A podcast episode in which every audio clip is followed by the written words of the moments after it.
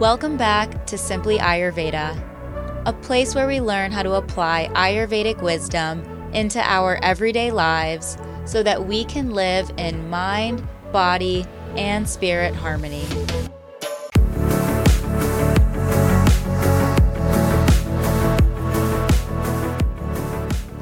Welcome back to our series of talking about the doshas, the three energies in our body that give function to our body.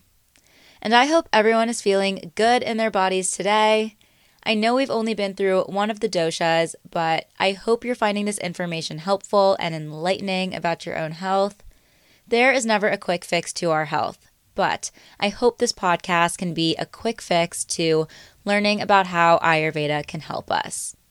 I also offer one on one Ayurvedic wellness coaching, and all of that info can be found in the show description. All right, so let's get into the episode. Last week we introduced our first dosha, Vata, and we said that Vata is a combination of the air and space elements. This makes Vata our principle of movement. And today we will be talking about our second energy, Pitta dosha. Out of the five elements, Pitta is a combination of fire and water. But when we think of Pitta, I want us to focus especially on the fire, because Pitta is mostly fire with just a little bit of water. And the reason Pitta is mostly fire is because this is the energy of all transformation and conversion. When we think about Pitta in nature, this is like the sun's heat. And this is going to start to sound a little redundant from when we talked about the fire element because pitta is mostly fire. So, pitta is what generates our energy and light. And this heat is not only what keeps us alive, but it's what transforms things in nature. And so, when we think of this energy in the body, when we think of the energy of transformation, there are two main bodily systems our digestion and our hormones. So let's talk about our digestion. How do we get our energy? We get energy through the food we eat. But when we eat an apple, for example, does that apple just go straight to our skeletal system to help strengthen our bones? Not really. That apple first needs to pass through our digestive system, be broken down by the acids and enzymes in our stomach, and then those food chains get transformed into processable nutrients. So, our entire digestive system is essentially a process of transformation and conversion. This is the energy of Pitta. And if we want to take it a step further, we can start to connect the doshas together. So, after Pitta converts our food into nutrients, then Vata comes into play and helps to move all the nutrients throughout the body. Pitta transforms, Vata moves. But digestion is a whole nother rabbit hole that we will save for its own episode. Going back to what we were saying about Pitta. So, this energy is also involved with our hormones and our endocrine system our bodies are transforming from childhood to puberty to menopause and everywhere in between. And the same way that this pitta energy heats up our world, it also heats up our body.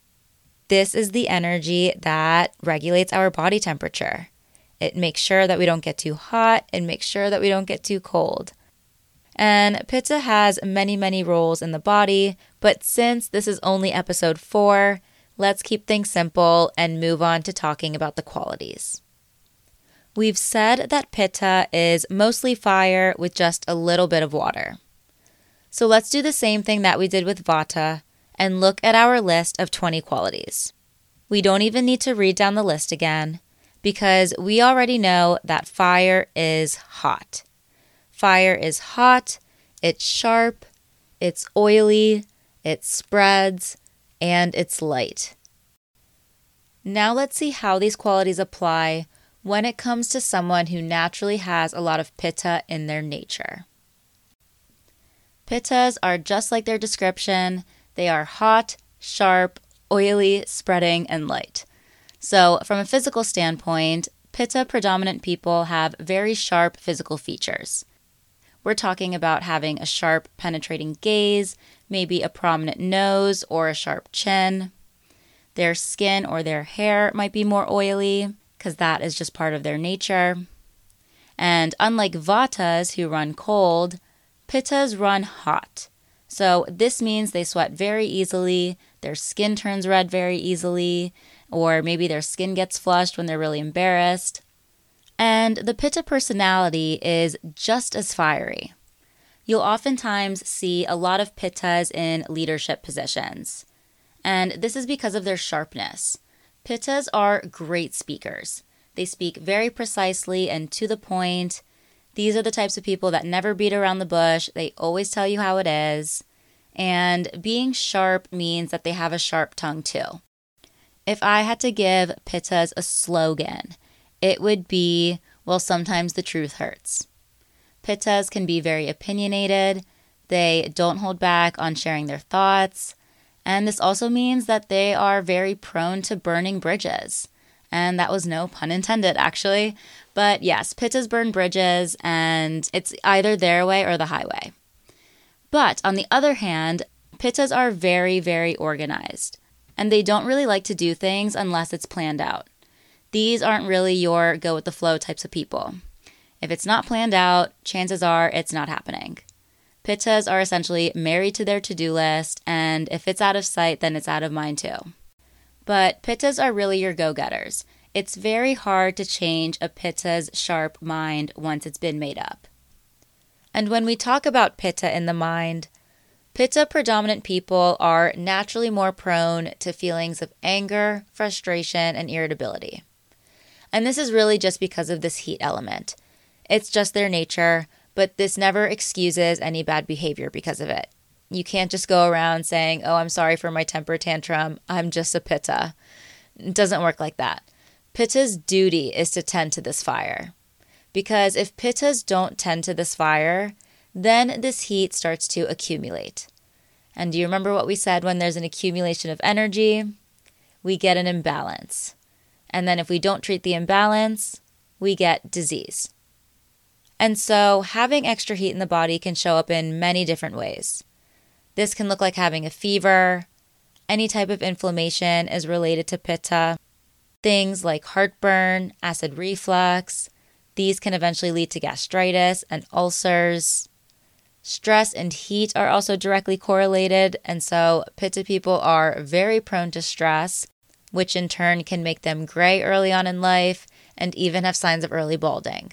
So, this stress, this heat, hair fallout, certain types of breakouts, all of this is all interconnected by this heat element. And so, what are some things that we can do to recommend to our fiery pittas to keep them balanced? We know now that opposite is what attracts balance.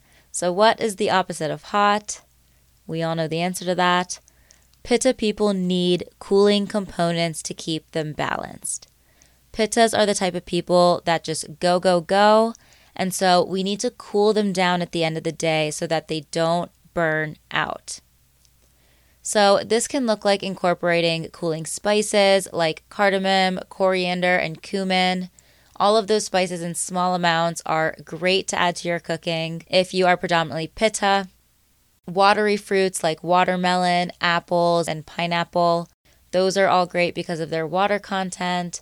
Water is what keeps our pittas cool. And ironically enough, it's always the pittas that never drink enough water, or they just drink the right amount. But we also said that pitta is naturally oily, so naturally we would want to be careful to not eat foods that are deep fried or doused in oils because this will only increase the oiliness. This also applies to our skincare. If we naturally have oily skin, then we want to choose products that don't add to this oiliness. Another thing that's great for our pittas is implementing a relaxing morning routine or a relaxing evening ritual at the end of the day to ensure you're decompressing. Anything that keeps our pittas cool, anything that keeps the stress at bay. So, these are just a few simple tips for my fellow Pittas. Always remember the principle that like increases like and opposite attracts balance. I probably said this last week, but we will dive into much more detail on all the self care rituals that Ayurveda suggests later on throughout the season. But right now, we are still getting to know the doshas and which one we might predominantly be. So we've covered Vata, our cold and dry dosha of movement. Now we know Pitta, our hot and sharp dosha of transformation. And next week, we will talk about Kapha dosha, our grounded and stable energy that holds it all together for us. If you have any questions, please don't hesitate to reach out. You can reach me on Instagram at Simply Ayurveda or on my website, simplyayurveda.care. I would love to hear from you. Until next time, I will talk to you next Tuesday.